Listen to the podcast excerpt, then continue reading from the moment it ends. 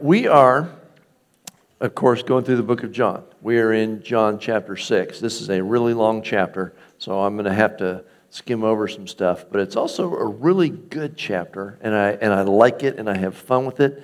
And, uh, and breakfast is highlighted a lot in here. So I always think that's good. Uh, maybe not so much in this one. Um, but I want to I want to start you with this, and again, uh, it might be good to open your Bibles to John chapter six, so you can follow along with us. Uh, I'll read some parts to you, some parts I'll just tell you the story.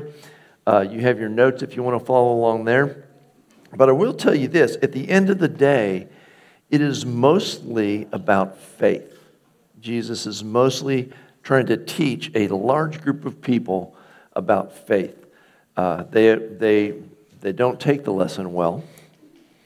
But here's what I want you to think about is our faith in what he does or in who he is? That's the question. You know how I like rhetorical questions, so there'll be several rhetorical questions for you to ponder.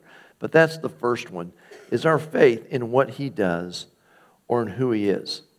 Now, the trick is it's kind of both and because we want to have faith uh, that God will do things and that he will do things through us. And we want to have faith in who he is. But one is definitely more important, and I'll just spoil it for you. In Galatians 5 6, it says, faith works through love, correct? And God is love. So faith works through who God is. And so it's pretty clear which one comes first. But I want you to, I want to set you up with that because I want you to watch for that as we go through this passage. That it's really important that our faith is in who he is and not just what he does. If it's just in what he does, uh, we're going to end up like uh, most of the folks in this chapter, and it's not a good ending. Okay? All right, so let's jump in. Uh, I'm going to blow through the first 15 verses uh, and just highlight a couple because um, here's what happens, uh, and you're familiar with this story uh, what's happened is Jesus has gone over the Galilee, the Sea of Galilee. He's in a, a place where there's no cities nearby. He's got 5,000 people that are following him around, and it's dinner time, and there's no way to feed them all. And so Jesus feeds all 5,000 people. That's probably 5,000 men, not counting their families. So it's probably a lot more than 5,000, with five loaves of bread and two fish. Anybody ever tried that? Okay, so this is the story. He feeds them with five loaves of bread and two fish. And uh, by the way, takes up 12 baskets full of leftovers, which is more than five loaves and two fish, right? So he starts with not enough and ends up with more than he had, uh, or the disciples do, which is pretty cool. Uh, so that right there is just encouraging. But uh, uh, I'm not going to go any further in the story other than to point out these things because we want to focus on the people, uh, not the miracle at this point. So in verse 2, we read Then a great multitude followed him because they saw the signs which he performed on those who were diseased. So the first thing we want to notice is that the crowd is following him because of the signs, specifically healings. And this isn't bad. In John chapter 5, which we just looked at, uh, one of the ways, one of the things that Jesus listed that testifies of him are the signs. He said, The signs testify of me. The signs tell you who I am. So you can have faith in who I am. So this is not bad. But by the time, and they've already seen him healing, but by the time he feeds everyone, and this is cool because this miracle touches virtually every single person present there. They all got food. And I bet it was pretty good. Uh, so, just, you know, based on what he does with wine. Uh, so, right? So in verse 14, it says, Then those men, when they had seen the sign that Jesus did, said, This is truly the prophet, not a prophet, the prophet who is coming to the world. Now, we encountered this in John chapter 1 when the uh, Jewish leaders were asking John the Baptist who he was. They want to know, Are you Elijah? Are you the prophet? Right? And so the prophet is the one in Deuteronomy 18 that Moses talked about, said, There will be a prophet like me uh, who God will raise up. And Moses said, You need to listen to him. This is interesting because they think he's the prophet, but they, it doesn't seem like they remember the you need to listen to him part. Right? Something to think about. And then in verse 15, something interesting happens. It says, Therefore, when Jesus perceived that they were about to come and take him by force to make him king, he departed again to the mountain by himself alone. Now, we've talked about this enough. You guys should have this. Uh, the Jewish prevalent idea of the Messiah at that time was the one who would restore the kingdom of Israel and kick Rome out, and they would rule themselves. That was primarily what the Messiah was for, as far as they were concerned. They had lost much sight of him beyond that, right? So, they're really excited about making him king. Why? Because their circumstances will improve immediately when the Messiah begins to reign in Jerusalem, right? Now, a couple things. You would think uh, that guys who want to make Jesus king would make really good disciples, wouldn't you? These are good followers. But are they, the word disciple means follower or learner. Uh, are they following? Are they learning? Yeah. Uh, following and I'm going to make you king by force are not compatible. All right? They're on their agenda. They're not really even listening. They didn't even ask him if he wants to be king. They're just like, You're the prophet. You can feed us. This is going to work well for us. This will greatly improve our circumstances. Let's make him king, regardless of his opinion. Right? And so here's what I want to ask you one of those rhetorical questions as we go through this. Uh, do we ever try to force Jesus to serve our purposes and call it faith? Huh. Interesting. For example, do we uh, go, Jesus, make this person king? It'll make our circumstances better. Too soon?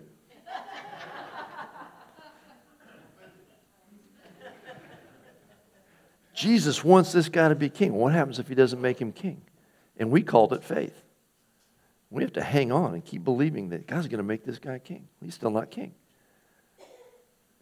Now, I'm not trying to be too political here. I'm just saying we can get hung up on our circumstances.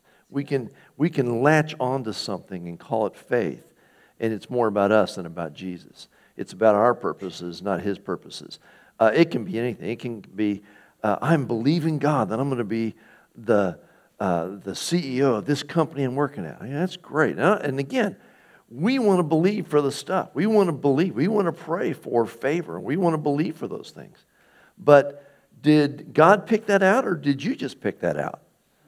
What are, what are your motives? Why do you want to be CEO? Does God want you to be CEO? CEO. Maybe God wants you to be praying for the guy who is CEO. And maybe get him saved. I don't know. But it, here's the point I don't have a problem with you pay, praying for good things, but we might want to get God's opinion. We might not just want to pick something and go, I have faith for this. Well, does God want you to do that? I don't know, but I have faith for it. He's going to do it because he works for me. I mean, he because he, he loves me. All right, just rhetorical question there for you to think about. Now, verses 16 through 21, I am not going to read them. They're just fun. Uh, so here's what happens Jesus has sent the disciples on ahead of him over the Sea of Galilee because he went up to the mountain to talk to dad. And he comes down and he needs to catch up to the disciples, so he just starts walking across the Sea of Galilee. And this is, you know, and uh, he gets to the boat and they, they flip out a little bit and they think he's a ghost. Now, it, it's not in this, it's not in John, but if you read the parallel section in Matthew, this is the part where uh, Peter goes, Hey, if you're really Jesus, tell me to come out there and walk around with you. And Jesus goes, Do it, dude. And so he comes out and he walks around a little bit, and then he sees the waves and he, and he sinks. And he goes, Oh, you of little faith. Remember, this chapter is about faith. And He throws Peter back in the boat, and he gets in the boat. And the next thing they know, they've been rowing hard against the wind all night. And the next thing they know, they're at shore like that. Isn't that awesome? So, this whole section, uh, Jesus uh, walks on water and then translocates an entire boat full of disciples. And that's just, that's just their day. So, uh, you know, Peter gets home and, and said, How'd your day go? Or he goes into the synagogue. How was yesterday with Jesus? Well, he fed 5,000 people with five loaves and two fishes, gave us 12 baskets, uh, sent us ahead, walked out to meet us in the middle of the Sea of Galilee, and then bam, we were on shore. How was church today? right? It's pretty good. So, in the midst of this incredible display in 24 hours of what Jesus can do, he's fixing to have this crowd of 5,000 again and do absolutely nothing. And there's a reason he's going to do absolutely nothing. So let's begin to read about that. In verses 22 through 27, and we'll look at a couple of these verses in a minute. in verses 22 through 27, uh, Jesus is going to use the natural to reveal the spiritual. And he does this a lot. And so you need to pay attention. He's going to use the natural food, their hunger, to reveal something in the spirit realm. And the reason he does that is because he almost always prioritizes our hearts over our circumstances. And so we will come to Jesus and talk to him about our circumstances. And sometimes he starts talking to us about our hearts. It's going to happen here. And it's very confusing because we thought we were talking about this, and now we're talking about this. I wanted to talk about my circumstances, and Jesus wanted to talk about my heart. It's almost as if he feels like fixing my heart is more important than fixing my circumstances. Right? And so we need to know that about him because he does that in the Bible a lot. In John chapter 3, remember, Nicodemus comes to him at night. He goes, I just, I just wanted to have a conversation. And he goes, You got to be born again. What? Born of the Spirit. I, are we talking, wait a minute, I, are we talking, this is gross. Are we talking about my mom and her womb? No talking about spiritual things. And by the way, since you've come to me at night, uh, you're going to have to make a choice. John 3 17 and 18. Whether you're going to come into the light or choose darkness. Right? Next chapter, woman at the well. Hey, you want some living water that'll never, you'll never thirst again? Uh, yeah, I, yeah, I'm tired of coming to this well. Is he talking about water? No, he starts out talking about a drink. He's not talking about water anymore. He's talking about the Spirit of God. He keeps doing that, and it usually takes people a while to catch on to what he's doing. These people, by the way, never catch on. Okay, so we need to watch for this in our lives because he will do this to us. Have you ever had that happen to you? You think you're talking to God about your circumstances, and the next thing you know, we're discussing your heart? He's done that to me. Sometimes and I find this annoying. It's almost like he's saying, I'm going to leave you in those circumstances because of what it's doing in your heart. and I'm, I'm going, Well, God, you're, you're not answering my prayer about my circumstances. I didn't ask you to fix my heart, I wanted my circumstances fixed. And he goes, Yeah, yeah, but I'm, I'm God. I'll do it my way. Right. Ever happened to you? Okay, because it's going to happen here. And we need to understand this. We need to look for this. We need to look for that flip when, uh oh, he's gone spirit realm on me. I got to think differently about what he's saying.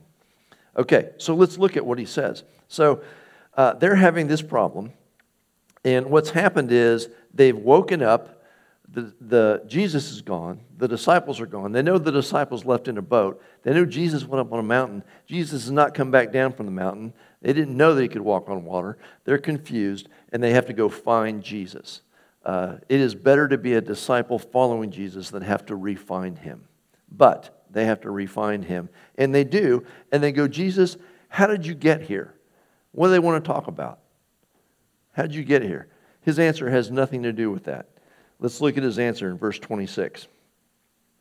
Jesus answered them and said, Most assuredly I say to you, you seek me not because you saw the signs, but because you ate the loaves and were filled. Hey, we found you. We're just curious. How'd you get here? He goes, I'm just not even going to talk about that. I'm just going to reveal your heart. You are not following me now because of the signs. You're not following me now because of who I am. Remember, the signs are supposed to point to who he is, the Messiah. It says, You're following me because of your needs, because of what I can do for you, because I fed you yesterday. You're only here because you want breakfast. That's it. I'm going to make it very clear in a minute. They're only there because they want breakfast. Jesus, how'd you get here? Hey, what do you care? You just came for breakfast. You're not following me because of the signs. You just want your needs met. That is a really interesting way to start a church service. Verse 27. Now, right here, he's shifted it. He's going to give them this massive spiritual truth. They're not going to get it. And then we're going to get the rest of the chapter. But we need to get it. He says, Do not labor for the food which perishes, but for the food which endures to everlasting life, which the Son of Man will give you, because the Father has set his seal on him. This is sounding a lot like the woman at the well, isn't it? In the water thing, living water. I'm not, don't worry about the natural water. How about some living water? How about the Holy Spirit living inside you? This is starting to sound a lot like that. Don't labor for natural food. There's the food which the Son of Man will give you that is spiritual food, right? And so he's basically telling them the whole point of this chapter is uh, look, I fed you lunch yesterday, but you need to learn to seek spiritual food from the Son. I'm not doing breakfast this morning, I'm doing spiritual stuff, right? You need to learn to seek spiritual food from the Son. And we need to learn that, don't we? Okay. And so uh, let's read on, we'll read this whole next passage, uh, which I've entitled Breakfast versus the Bread of Life. And again, look at how, how much it parallels uh, John chapter 4 and the woman at the well, except uh, it doesn't go the same way at the end. Um, they're basically going to try and manipulate Jesus into giving them breakfast. Just want you to know, in case you want to try this sometime, Jesus cannot be manipulated, no matter how good you are. You're thinking you can make a deal. Here's the problem and we're going to read it in verse 38. He only does the will of the Father. You can't manipulate him. They can't manipulate him. You can't make a deal. He just does what the Father says. Right? So let's look at it. So then they said to him, uh, wait a minute. Yeah, on verse 28. Then they said to him, What shall we do that we may work the works of God? Because this that bread thing's pretty cool that you did.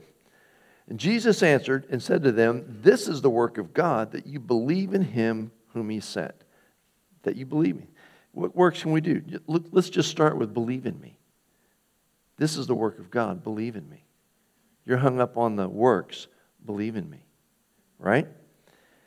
And therefore they said to him, What sign will you perform then that we may see it and believe?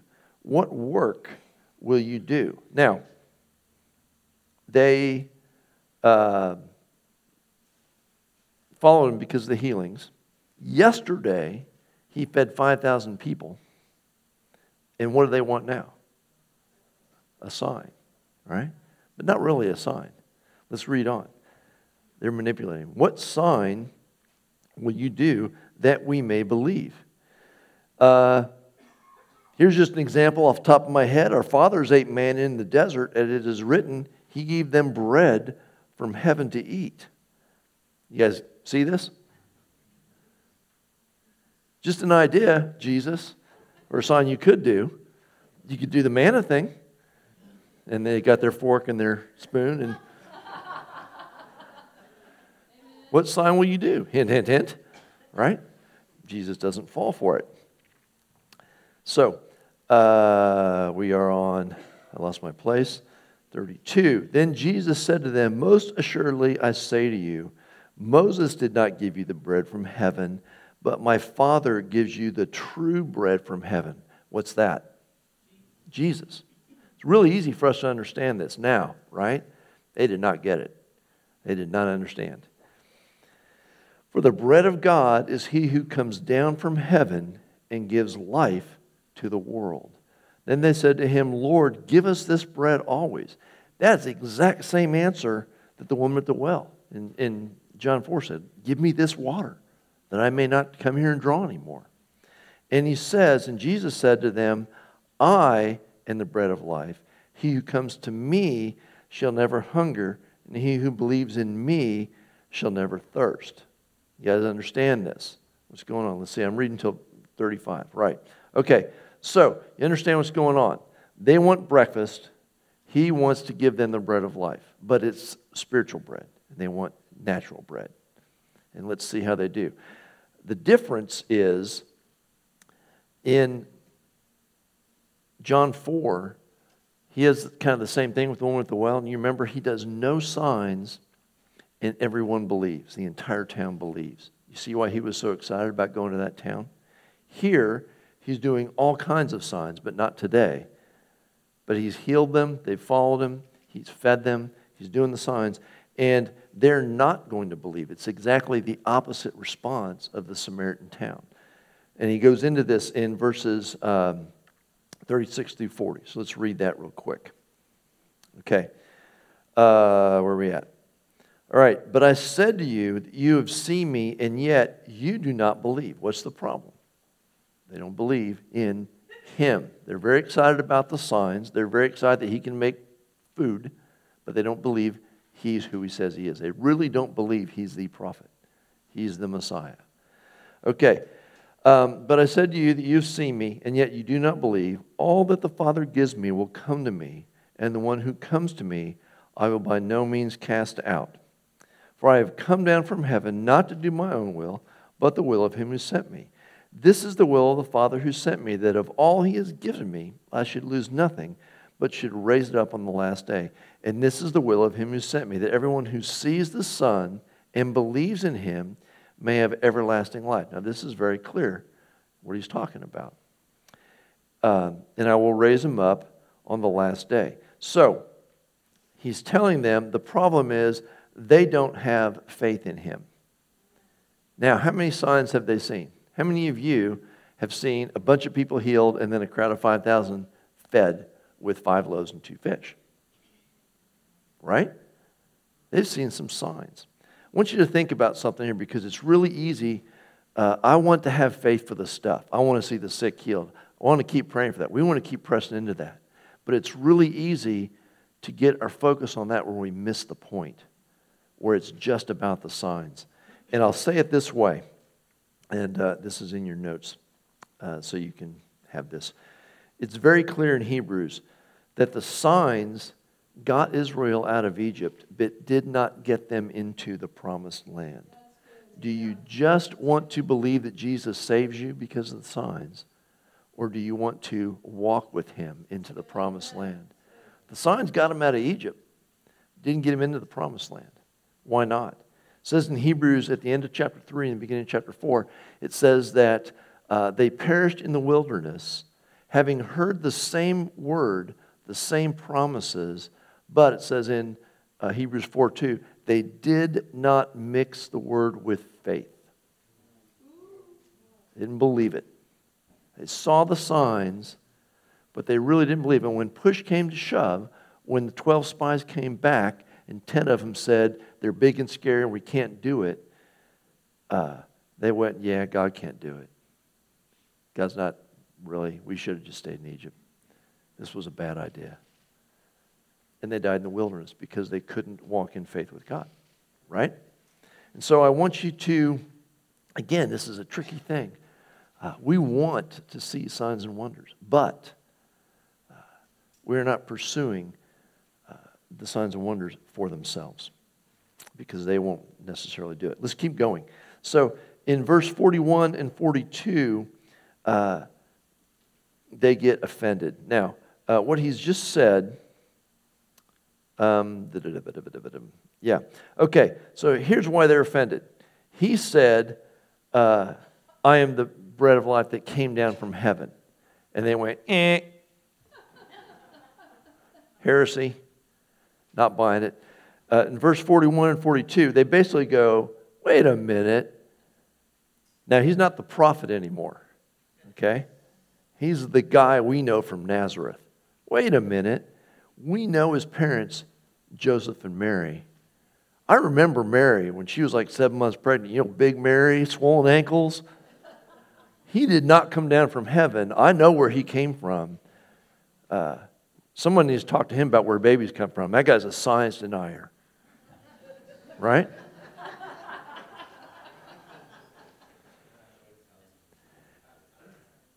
And so they're offended because they know where Jesus came from. They know his mom and dad. He's in the region where he grew up. And they can't see past the natural. So, rhetorical question Can we see and hear what the Spirit is doing, or do we get caught by natural limits? Well, God can't do that, or that can't be true. I understand that, so whatever God's saying about it can't be the way it works. Can happen, right? All right, I'll let you, let you ponder that. We've got a lot more to cover. Verse 43 through 51. He, uh, now again, he's gone from, he started church, he's gone from you're not going to have breakfast to now everybody at church is offended, okay? Or not everybody, but a lot of them. Uh, so, you know, I'm, I'm probably not doing near as well right now as he did at offending, but, uh, but he's doing pretty good. All right, so verses 43 through 51. Let's read through this.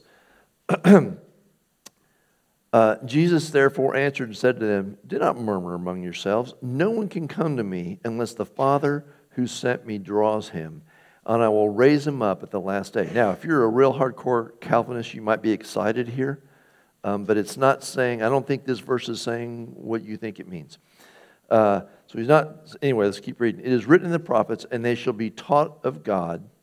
Therefore, anyone who has heard and learned from the Father comes to me. So let's just make this clear. He's not saying, I'm picking and choosing, you know, uh, you're going to come to the Father, you're not. You're going to come, you're not. You're on my team, you're on the devil's team.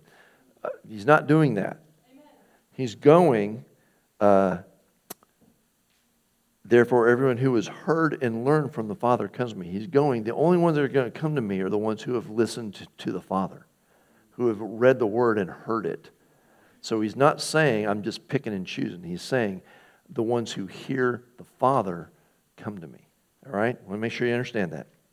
Now, not that anyone has seen the Father, except he who is from God, he has seen the Father. Most assuredly, I say to you, he who believes in me has everlasting life. I am the bread of life. So he's just really trying to bring this point home. Your fathers ate the manna in the wilderness, and they are dead. Now, that's a good point don't you think? You guys are after manna. Manna didn't save them, it just sustained them to get them to the wilderness. They died, they didn't even get to the promised land. And he goes, uh, This is the bread which comes down from heaven, that one may eat of it and not die. He says, I want to give you bread that you'll live forever. Him, Jesus. I am the living bread which came down from heaven. If anyone eats of this bread, he will live forever. And he's doing pretty well until here. And the bread that I shall give is my flesh, which I shall give for the life of the world. And again, they go, eh, flesh? No. Right? Now, here's the thing. One, I want to make sure you understand the point.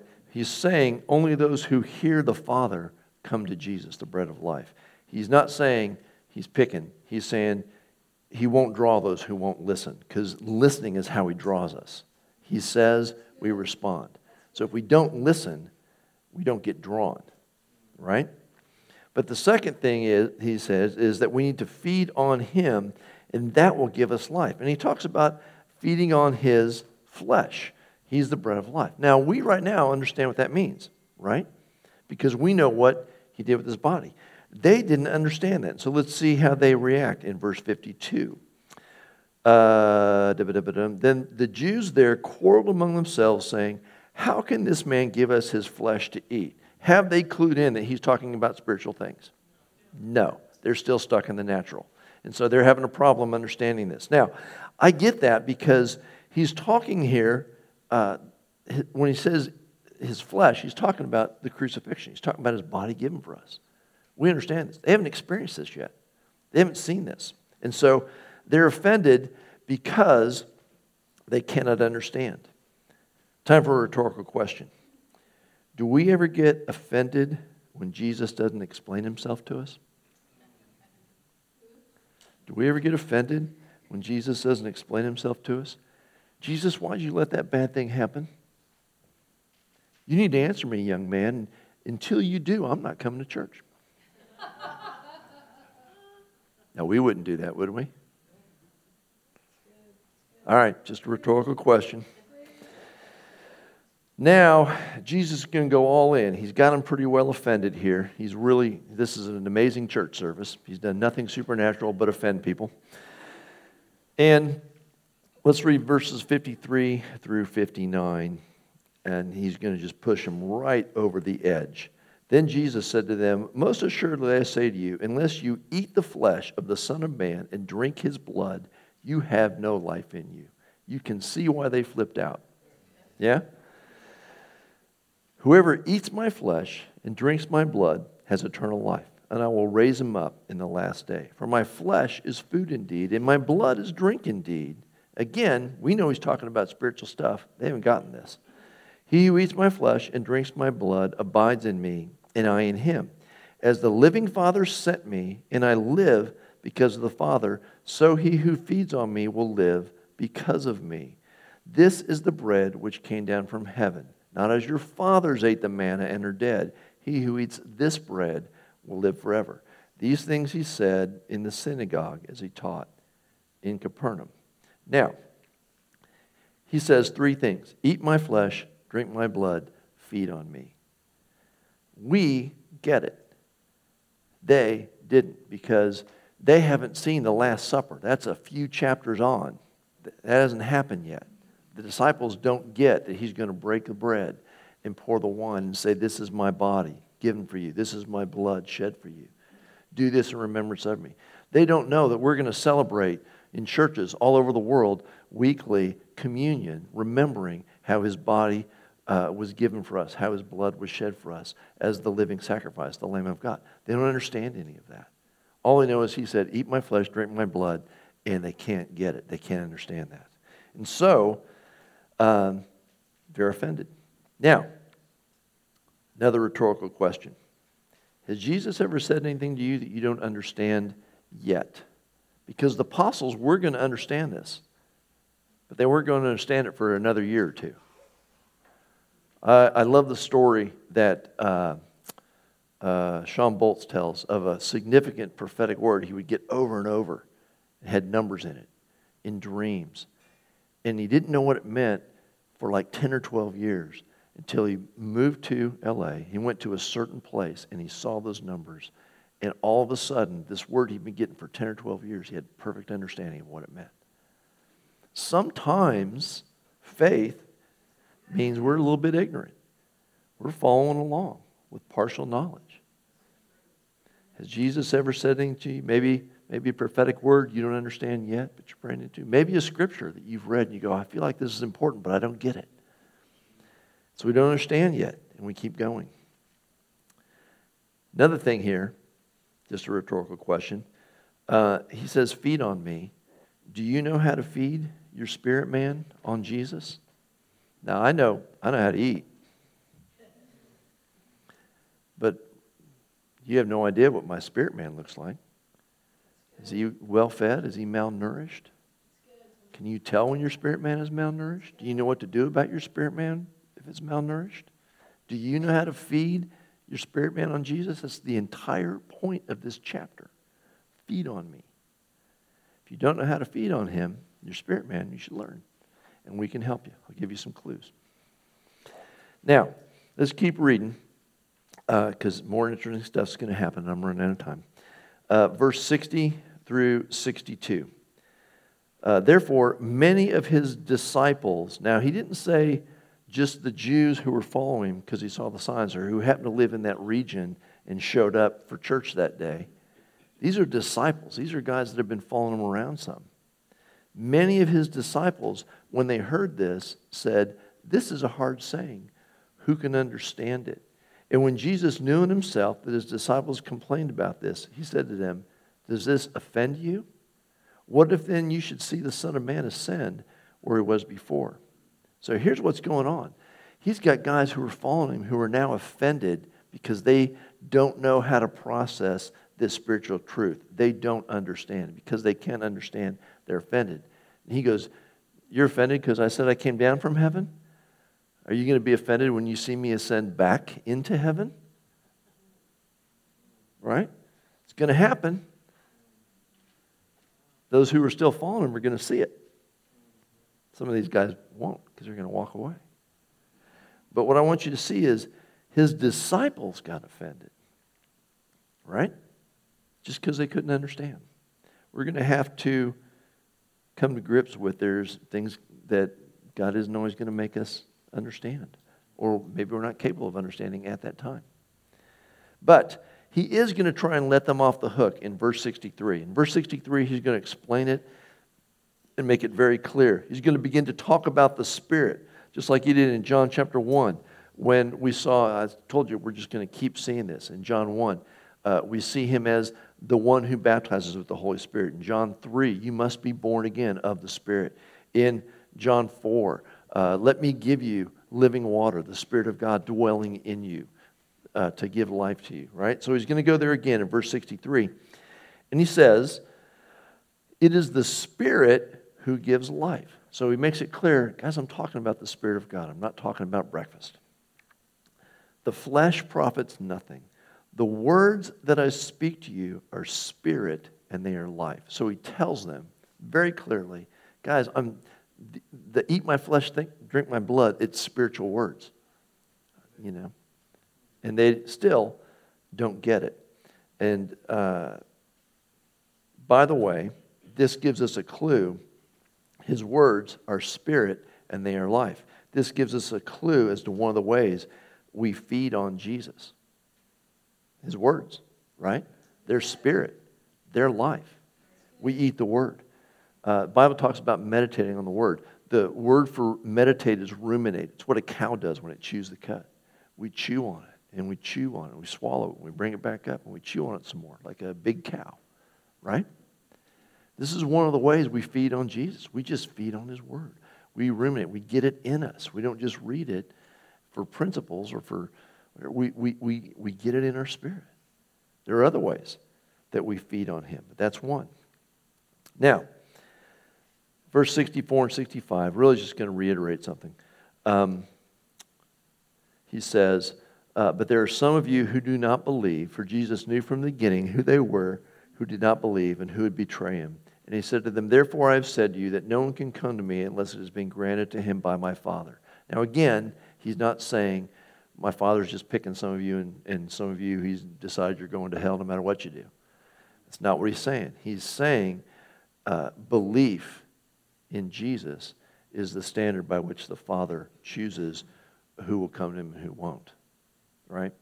So, again, he said uh, two things here listen, and the Father will uh, cause you to be drawn to Jesus, and believe, and the Father will cause you to be drawn to Jesus. The two things we need to do listen and believe. Right? Hear Jesus and believe what he says. It's that simple. Those the Father will bring to him. If you don't want to listen and you don't want to believe, the Father's not going to draw you to Jesus. It's that simple. Now, let's look at the response, verses 66 through 69. And there is a good response and a bad response. And you want to try and choose the good one. But some, I'm sorry, 66, where am I at? Oh, from that time, many of his disciples, not just the guys that came in from the nearby town, many of his disciples went back and walked with him no more. Why? Because they were offended. Why? Because they didn't understand. And he was saying hard things. Right? That's scary. And then Jesus turned to the 12 and said, Do you want to go away also? So he's doing a reverse altar call. Uh, I know you've been following me. But those guys are leaving because they got offended, and there's the door. And if you hurry, you can catch up with them if you want to. How's that for church? And I haven't done any signs today. I'm just finding out who believes who I am. Right? He doesn't, he doesn't seem concerned that he's just emptied his church. And Simon Peter uh, gets it right. There's a 50 50 chance with Simon. is one of the times he, he nails it.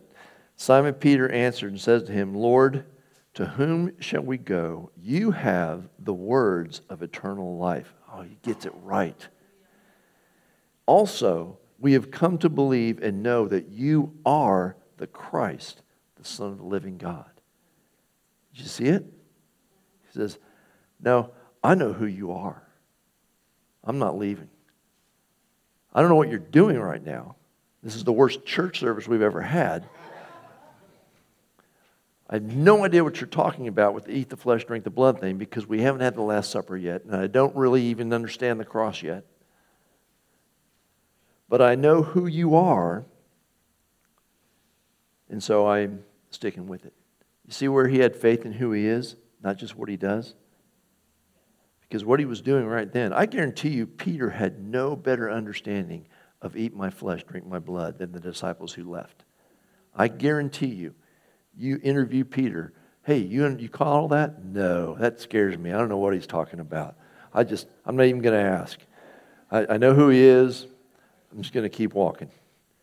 Eat my flesh, drink my blood. Uh, right? We get it. It's easy for us. I guarantee you, he did not understand that. But he made the right decision. You are the Son of God. Here's the thing I want to give you some things to think about. First is this Jesus will not meet all of your expectations. It'll never happen. Not because he's not able, but because your expectations won't always be the right ones. And your understanding will always be limited. And so, if your faith is in Him meeting your expectations, you are guaranteed to be disappointed at some point, possibly offended. He will not meet all of our expectations, but His character will never disappoint us. Do you understand the difference? Who He is will never disappoint us. He may not meet your expectations, but His character will never disappoint you. Gary talked about this last week when he talked about God being good. We talked about what I call the three non negotiables that are in the Bible God is love, God is good, God is just. He may not meet my expectations, but whatever he does, even if I'm expecting him to change my circumstances and he leaves me in difficult circumstances to work on my heart, I can be confident who he is. He is good. Whatever he's doing, it's good and it's loving and it's just. You understand? So important that our faith is in who He is, not just in what He does. Now, let me just say, make a couple statements here to illustrate that, and then we're going to finish up and go back into worship. So, we have a choice when we have faith. Are we having faith for better circumstances or for a better revelation of Jesus? And it's not that he can't do both, but where is our faith primarily? And uh, if you're not sure, uh, evaluate your prayers, and they'll tell you. Do most of your prayers, and again, I, I don't have any problem praying for stuff. Right now, God, I pray for a really good lunch and a nap. Amen. No problem with a prayer like that. But you never know. God might say, I might get in the car and he might say, Hey, I want you to fast. And then instead of napping, go visit this person. It could happen. I'm hoping not. Do you understand? Expectations. So, are we, are our prayers more about fixing our circumstances or about better revelation of Him? I think we should have some of both. But I think if you evaluate it and all your prayers are about your circumstances, we, we may be shifting into this place we don't want to be. Our prayers ought to be about, man, I need a better revelation of Jesus. I need to feed on Him. And I need to remember Matthew 6 in the Sermon on the Mount, where Jesus says, hey, don't worry about your needs, what you're going to eat, what you're going to wear. The Gentiles worry about that stuff. You don't need to worry about that stuff. Your Father knows what you need, and He'll take care of it. But seek first what? His kingdom and His righteousness. And all these things will be added to you. He says, Well, you can, you can seek me for your circumstances, but if you'll seek me for me, I'll take care of your circumstances anyway. All those things will be added to you. I'll give you what you need. Right? You remember that passage? And so we do this first. So, signs, which we are after, we are absolutely after signs. We want to see sick people healed. Signs uh, lead to faith in who he is. They're supposed to lead to faith in who he is. People are supposed to see signs and go, Jesus is God. But they're not supposed to be their own end. And here's what I want you to see. If we pursue signs and wonders, if we do signs and wonders, remember also in the Sermon on the Mount, there's some people who say, Jesus, didn't we do signs and wonders in your name? And he says, Yeah, but I didn't know you. That ought to make us nervous. I didn't know you. Depart from me. So we got to know him. We got to pursue intimacy. Sides can lead to faith in who he is, or should lead to faith in who he is. But if we don't feed on him, if we don't know him, if we don't pursue the man, not just the signs, they will end up doing to us what they did to these people. They will increase our sense of self entitlement and they will set us up for offense. We'll get offended because Jesus doesn't give us breakfast, because Jesus doesn't answer our prayer, because Jesus didn't heal that person. Right? So you understand that fine line, that difference. We have to be in it for Him. So here's what the beauty of having our faith in who He is does. What He does no longer matters because who He is doesn't change. What He does or doesn't do won't affect my faith in who He is. So, for example, if someone comes up here and I pray for them and God miraculously does stuff, I go, Praise God. Isn't God awesome? Isn't God powerful? Isn't God good? Isn't God loving? And then someone comes up over here and I pray for them and nothing happens. Sorry. Praise God. Isn't God still awesome? Isn't God still good?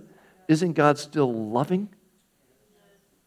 Neither of those things affect my faith in who He is. I can be free of worrying about results. That doesn't affect my faith. My faith isn't who He is. And I'm just going to keep going for better results. But the results don't matter. Who He is matters. He's always good. That doesn't change. Amen? And I'll bet, I'll bet you, the more of a revelation I can get of that, I'll get better results than trying to have my faith in the results. You with me? All right, let's have the band. One of the ways, that's you, babe. One of the ways, she was pondering, it's all good, that we uh, feed on Jesus is meditating on His Word. Another way might be singing His Word or, or worshiping or being in His presence. And so I'm going to give you the next 25 minutes or so just to feed on Jesus. Is anybody hungry in their spirit, man? All right. Well, then you should let Jesus know, and then we'll see where we end up. Amen?